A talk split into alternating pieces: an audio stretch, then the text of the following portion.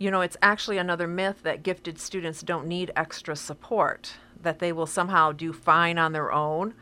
In reality, uh, many gifted students may be so far ahead of their same age peers that they may know more than half of the grade level curriculum before the school year even begins. Grouping them with other students who can achieve at that same level and pace allows them the opportunity to learn from each other.